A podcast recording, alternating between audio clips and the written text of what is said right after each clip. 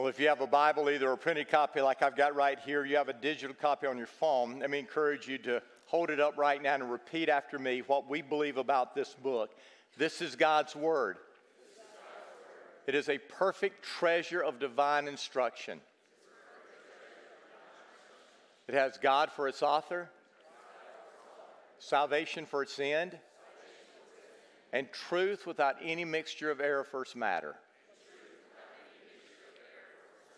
It is the supreme source of truth for what we believe and how we live. Now, turn with me in your copy of God's Word this morning to Isaiah chapter 9. We're going to look at several different passages, but I want us to start on Isaiah chapter 9. The question was asked years ago to a group if you could choose one thing for life, what would it be? And Joseph Conrad, the novelist, said this. He said, I take it that what men are really after is some form or perhaps some formula for peace. And I think he was right. We all are looking for peace, we're pursuing peace. That's why we have peace officers. That's why we have justices of the peace. That's why when we die, we say, rest in peace. That reminds me of a, of a story I heard several years ago about this, this businessman that was opening up this new office in another city, and his friend wanted to send him a flower arrangement congratulating him for this new office, this new location. And, and so he sent the flowers, then he went to the office to visit him, and he was appalled when he got there because the floral arrangement said, Rest in peace.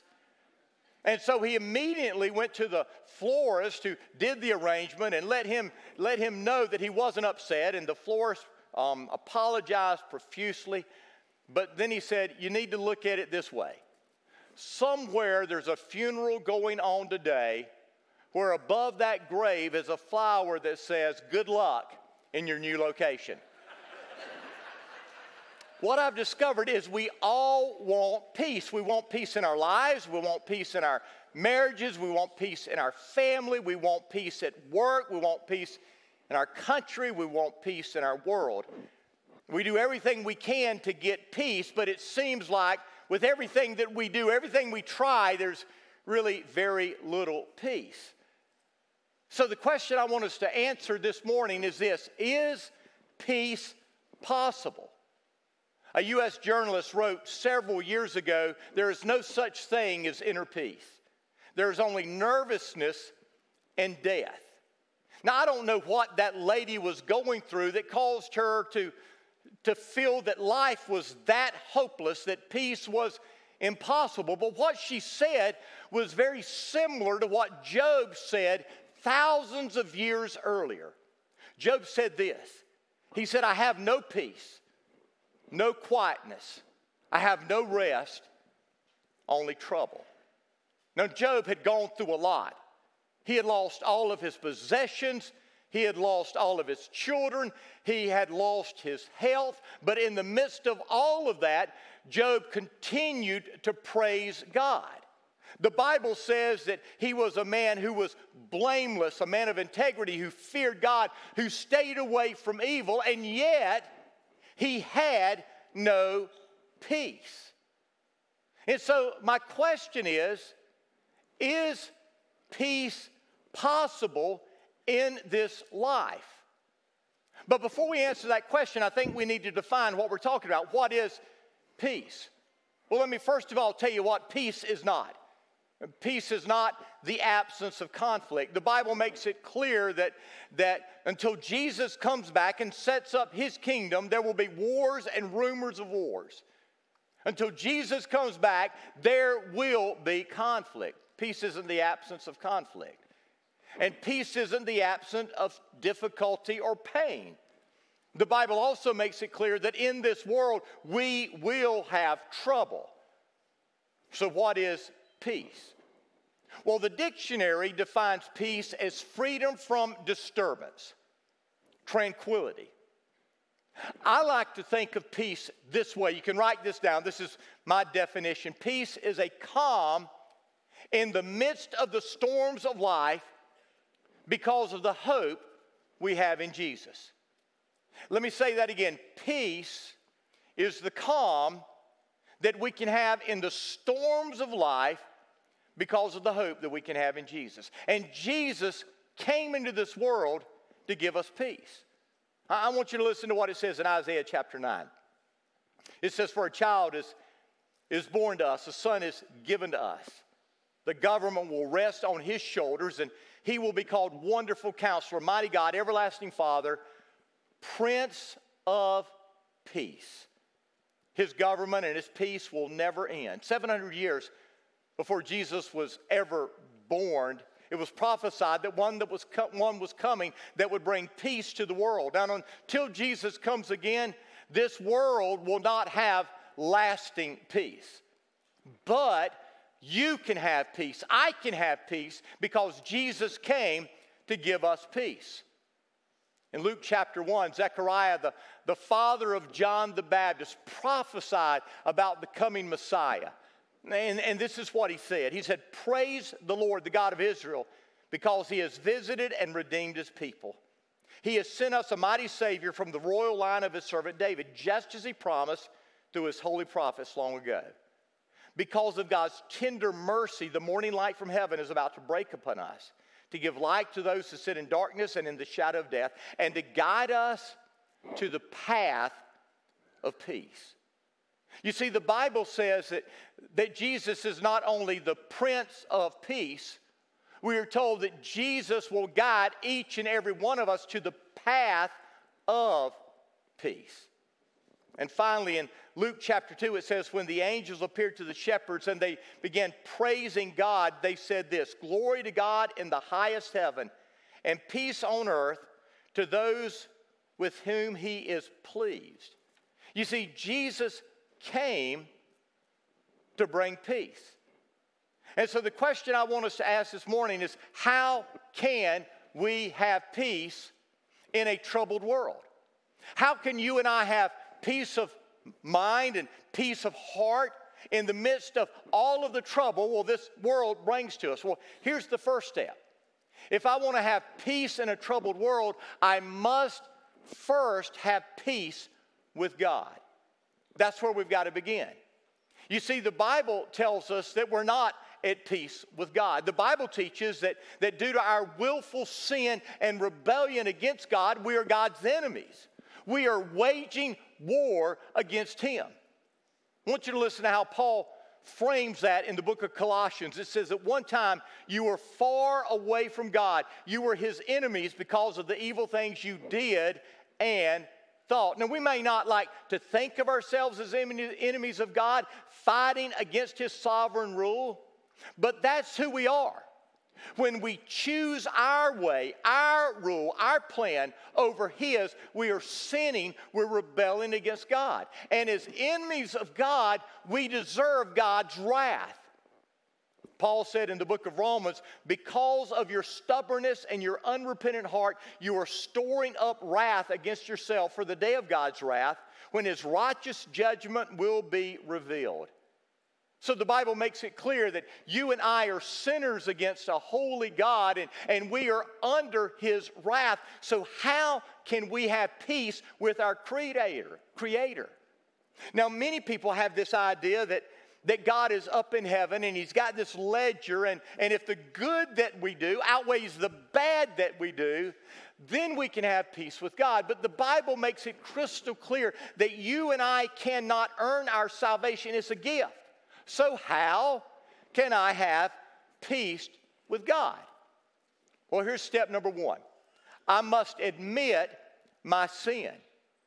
In the book of Isaiah, the same one that prophesied that a child would be born that was the Prince of Peace, it says this But he, Jesus, was pierced for our transgressions. He was crushed for our iniquities. The punishment that brought us peace was upon him, and by his wounds we are healed.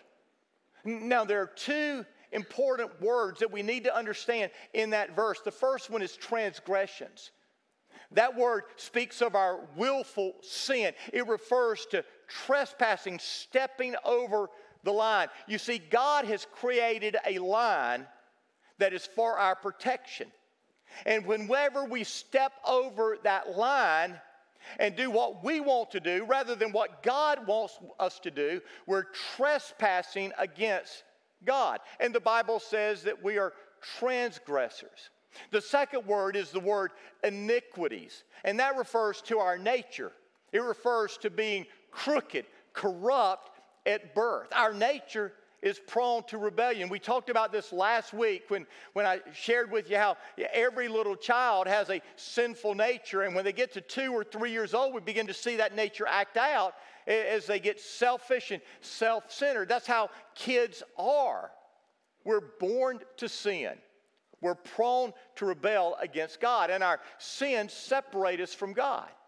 If we want to have peace with God, we must first of all admit that we are sinners. And then, second, we must accept Jesus as my Savior. I must accept Jesus as my Savior. The only way I can have peace with God is through Jesus. In Ephesians, Paul said this He says, But now you have been united with Christ Jesus. Once you were far away from God, but now you have been brought near to Him through the blood of Christ. And then he said this For Christ Himself has brought us peace. Jesus came to this earth. He lived a perfect life. He died on the cross for our sins. Then he rose from the grave three days later, defeating sin and death so that you and I could be forgiven, so that we could be restored to peace with God. And so let me ask you have you admitted your sin? In our proud culture today, it's hard for us to acknowledge that we've rebelled against a holy God, but that's the first step. Have you admitted your sin? And then, second, have you accepted Jesus as your Savior and Lord? When we do that, we can have peace with God, and then that leads us to experiencing the peace of God. Because the peace of God comes through Jesus. I want you to listen to what it says in John chapter 14, verse 27. Jesus is speaking, and he says, I am leaving you with a gift. And that gift is peace of mind and heart. And the peace I give is a gift that this world cannot give. So don't be troubled, don't be afraid. Jesus said that I am going to give you a peace that's not of this world. It's a peace that will change your mind. It's a peace that will change your heart. It's a peace that will deliver you from the trouble and the fear that comes into this life. You see, Jesus gives us peace both to our heart and to our mind. It's a peace that comes when, when we are filled with His Spirit. It is a peace that is truly beyond our understanding. It is a peace that allows us to cope with the problems and pains, the uncertainties, and the uncontrollable events of this life. Someone said it is a peace that allows us to keep our head when everyone around us is losing theirs. And we all need this peace because life is so uncertain. Bad things happen. For some of us, it will be the death of someone we love. It, it could be a parent, a child, or a spouse. For others of us, it could be a health issue, a heart attack, or cancer, or some life threatening illness. It could be pain, it could be divorce, it could be financial uncertainty, it could be the loss of a dream. But even though this peace that comes from God is a gift, it seems like there are times that we aren't filled with peace. Even though we have admitted our sins, even though we have accepted Jesus, and, and this peace is a gift, we don't have the peace. Can anyone relate to that? I mean, we sit back and we say, I know, I know, I know that I've admitted my sin. I know that I've accepted Jesus. He's my Savior, He's my Lord. I love Him, and yet, oftentimes in my life, I'm still filled with worries and doubts and insecurities and fears. Now, why is that? If Jesus gives us peace of mind and heart, then why is it that those of us who know Him and love Him and follow Him still struggle with these things? Now, understand, there are medical conditions that cause us to struggle, to be depressed, to, to be anxious. There are chemical imbalances that go on in the head, just like just like breaking a bone or cancer growing inside of us. And, and if we have a chemical imbalance in our brain that is affecting us, we need to be treated. But I want you to hear me. I want you to listen very closely. Because the majority of the time today, when we are living with fears, when we're living with anxiety, when we're feeling depressed, it's not because of a medical condition. It's because of the situations and circumstances of life. And when we are overcome with fears and depression and doubt and anxiety because of the circumstances of life, God's saying, I've got a solution for you. And it's not going to come through medication. Medication is only masking the problem, it's not solving the problem. I, I learned a verse many years ago that I cling to, I hold on to. It's in Philippians chapter 4, verse 7. I want you to listen to what it says. It says, Then you will experience God's peace. Then you will experience God's peace which exceeds anything that you can understand. His peace will guard your heart and your mind as you live in Christ Jesus. Jesus said it, then Paul repeated it. Now, there's a word in Philippians 4 7 you need to hear, you can't miss if you want to understand the full scope of what he's saying there. He said, then you will experience. And so, what he's saying is, in light of what I have just told you, in light of what I am about to tell you, if you will do what I say, then you will experience the peace of God that passes all understanding. You see, even though Jesus lives in our heart, there are some things that you and I need to do in our life if we want to maintain a spirit of peace in the midst of difficult times. And so, what are those things? Paul gives them to us in Philippians 4. Here's the first one we rejoice in spite of our circumstances. We rejoice in spite of our circumstances. In verse 4, Paul said, Rejoice in the Lord always. Again, I say, rejoice. In Second Thessalonians chapter 3, Paul said this. He said, Now may the Lord of peace himself give you his peace at all times in every situation. Notice what it says.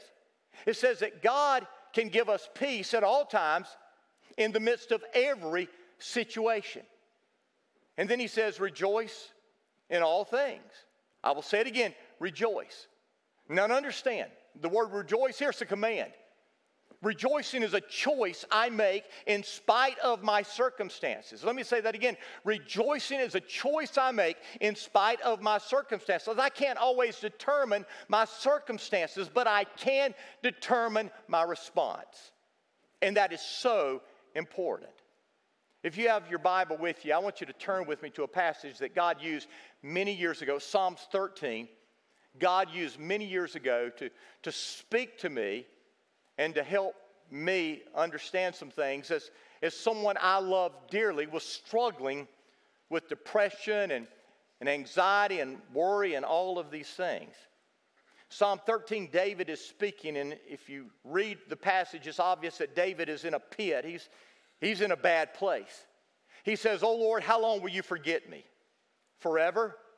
How long will you look the other way? How long must I struggle with my anguish in my soul, with sorrow in my heart every day? How long will my enemy have the upper hand? Turn and answer me, O Lord my God. Restore the sparkle to my eye, or I will die. Don't let my enemies gloat, saying we have defeated him. Don't let them rejoice at my downfall. But a better translation of that Hebrew word, I believe, is yet. Yet, I trust in your unfailing love. I will rejoice because you have rescued me. I will sing to the Lord because he is good to me. Notice how David felt. He felt forgotten by God. He was overwhelmed with anguish and sorrow.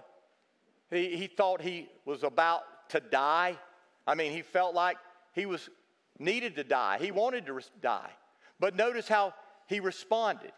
He, he trusted in God's unfailing love. He rejoiced in spite of his circumstances. He sang to the Lord. He didn't let his situation or his feelings determine what he did. He didn't feel like it, but he did it. He rejoiced in the Lord. And notice what it says. This is so important. It, says, I will rejoice because you have rescued me. Now, understand, as David wrote this, he hadn't been rescued, he was still in the pit. He, still felt like God had forgotten him. He was full of anguish. He was full of sorrow. And yet he said, I will rejoice because God has rescued me. He was rejoicing for what God was going to do, even though at that moment God had not yet done it. Now, I'll talk about that in just a minute. You see, you can determine how you respond to any and every situation. It may be hard, it may seem unnatural, but listen, your response in your situation ushers you into God's peace. Let me give you an example. Unless you're new, you know that, that five years ago, on the day before our youngest son's wedding, our middle son passed away in the night for a long time, my, my wife had said, I think that I can handle anything but the death of a child. And I would, I would tell her, sweetie, God's grace is sufficient. If the Bible is true and He can give us a peace that passes understanding, even in the midst of the most horrific things of life, He can give you peace. let me just tell you Losing a child is something I wouldn't wish on my worst enemy. It's hard. But in the midst of that situation that she said, I don't think I would ever be able to handle that, I saw the peace of God that passes all understanding guard my wife's heart and mind as she was in Christ Jesus. And to see her walk through that situation, giving glory to God, should be evidence to anybody that there is a God in heaven that loves us and will give us peace that passes understanding. We have to rejoice regardless of our circumstances. This is so important that Paul repeated it twice. He said, Rejoice in the Lord always. Again, I say, rejoice. Rejoice in all circumstances. Here's number two take your concerns to God. I've got to take my concerns to God. In verse 6, he said, Don't worry about anything. He said, Pray about everything. Tell God what you need and thank Him for all He has done. We have a choice. We can worry about what's going on in our life in the world, or we can pray. The English word here, the old English word for worry, comes from an old German word that means to struggle or choke.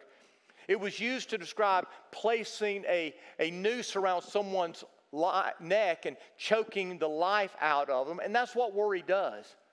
Worry literally chokes the life out of you. And listen, worrying never accomplishes a thing, worrying never solves a problem. Worrying never steps in and meets the needs of your life, but God, through prayer, can do amazing things. Prayer can move mountains. Prayer can defeat our strongest adversary. Prayer does for man what man cannot do himself because prayer is calling on Almighty God. And this is what I've discovered. When I pray, regardless of the answer, regardless of the result, God's peace fills my soul. Now, I want you to hear what I said. When I pray, it doesn't always change my circumstance, doesn't always change my situation. But when I pray, it changes me. So we rejoice in everything. We cry out to God in prayer.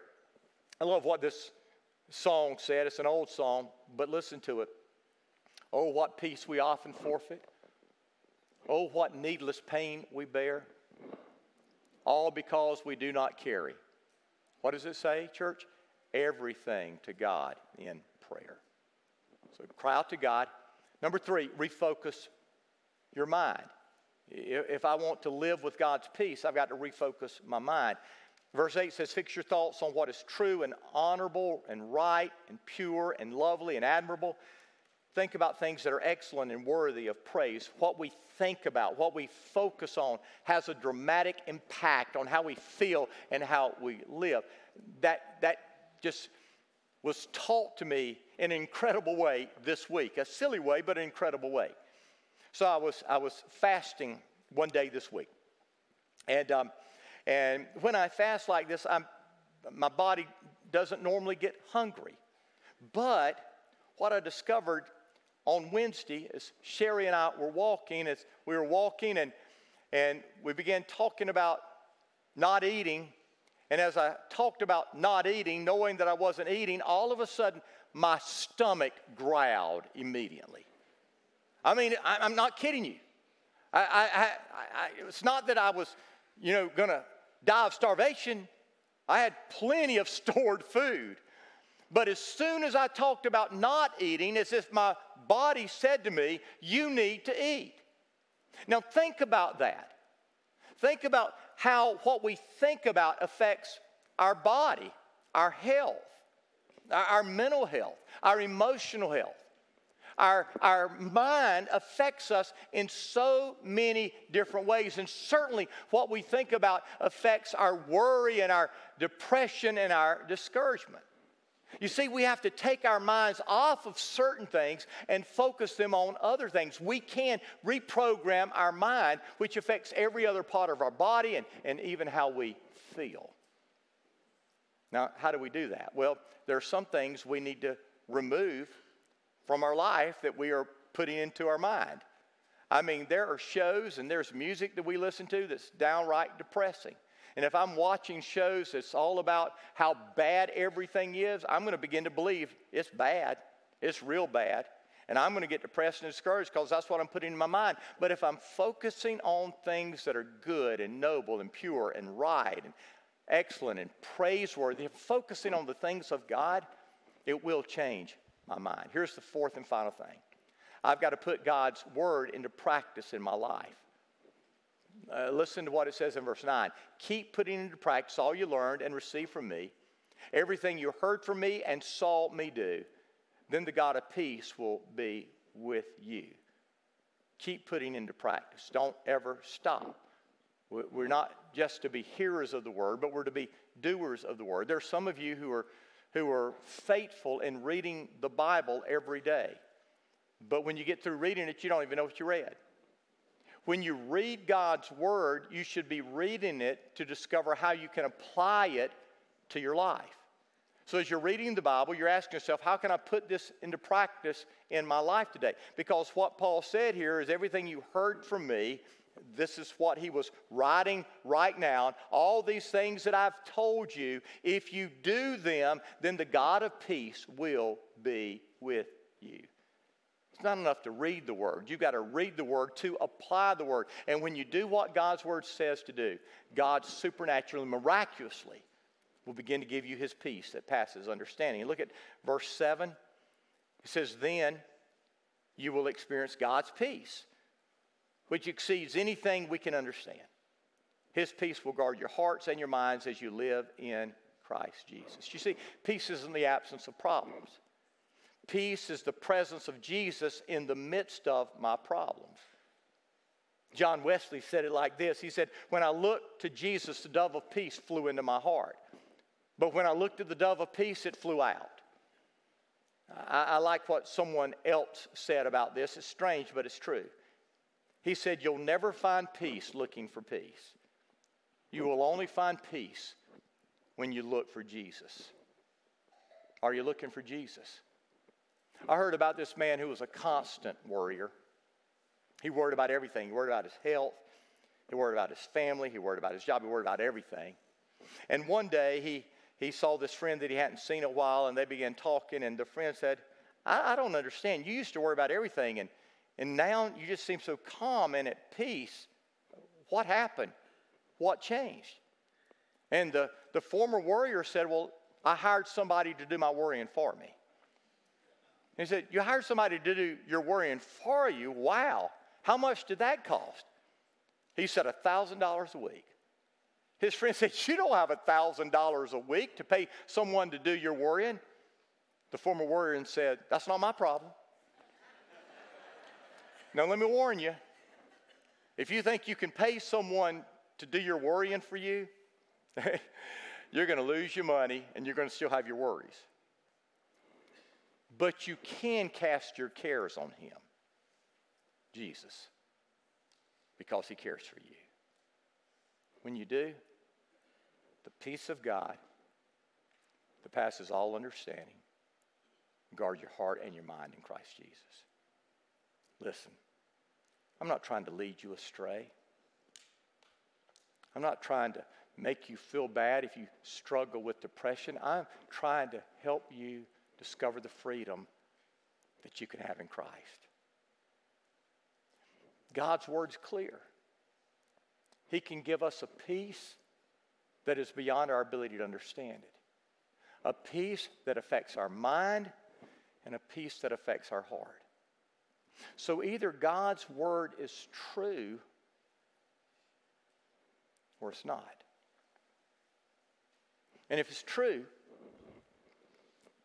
and we're struggling with worry and anxiety and fear, and depression, then obviously, apart from medical conditions, obviously, there are some things that we're not doing in the formula that God gave us in His Word. So let me ask you are you rejoicing in spite of what happens? Are you crying out to God, casting your cares on Him, trusting Him? Are you, are you doing that? Are, are you reprogramming your mind, focusing on the things of God and not the things of this world, recognizing that our hope is in Jesus? And are you putting into practice what God's Word says? Because He tells us. He tells us when you do these things, trusting Him, He'll give us a peace that passes understanding. But listen, to have the peace that comes from God, we must first have peace with God. And so, are you at peace with God? Have you admitted your sin? Have you accepted Jesus as your Savior? If not, why not? You may say, Well, I'm not sure it's all true. Well, can I ask you a question? What have you got to lose to try Jesus? Your worry, your fear, your anxiety. You've got all those things to lose. Your guilt, your shame, you're going to lose those too. You'll never lose trusting Jesus. So if you're here and you've never trusted Jesus and you're willing to say, I want Jesus today, I want to tell you how. I want you to bow your head. I want you to close your eyes. With your head bowed, with your eyes closed, if you're here and you've never given your life to Jesus and you'd like to do that today, you can pray this simple prayer Dear God, I humbly come to you today, acknowledging that I'm a sinner. I've done things my way and it hasn't given me what I want. I know something is missing. I know something's lacking. Forgive me for living life my way. Jesus, I believe you came to this earth. I believe you died on the cross for my sins. I believe you rose from the grave, defeating sin and death, so that I could have peace and hope and joy and experience your love. Jesus, today I'm trusting you. I'm giving my life to you. Save me. Make me whole. From this moment on, I want to follow you, Jesus. Thank you for hearing my prayer. With your head still bowed, your eyes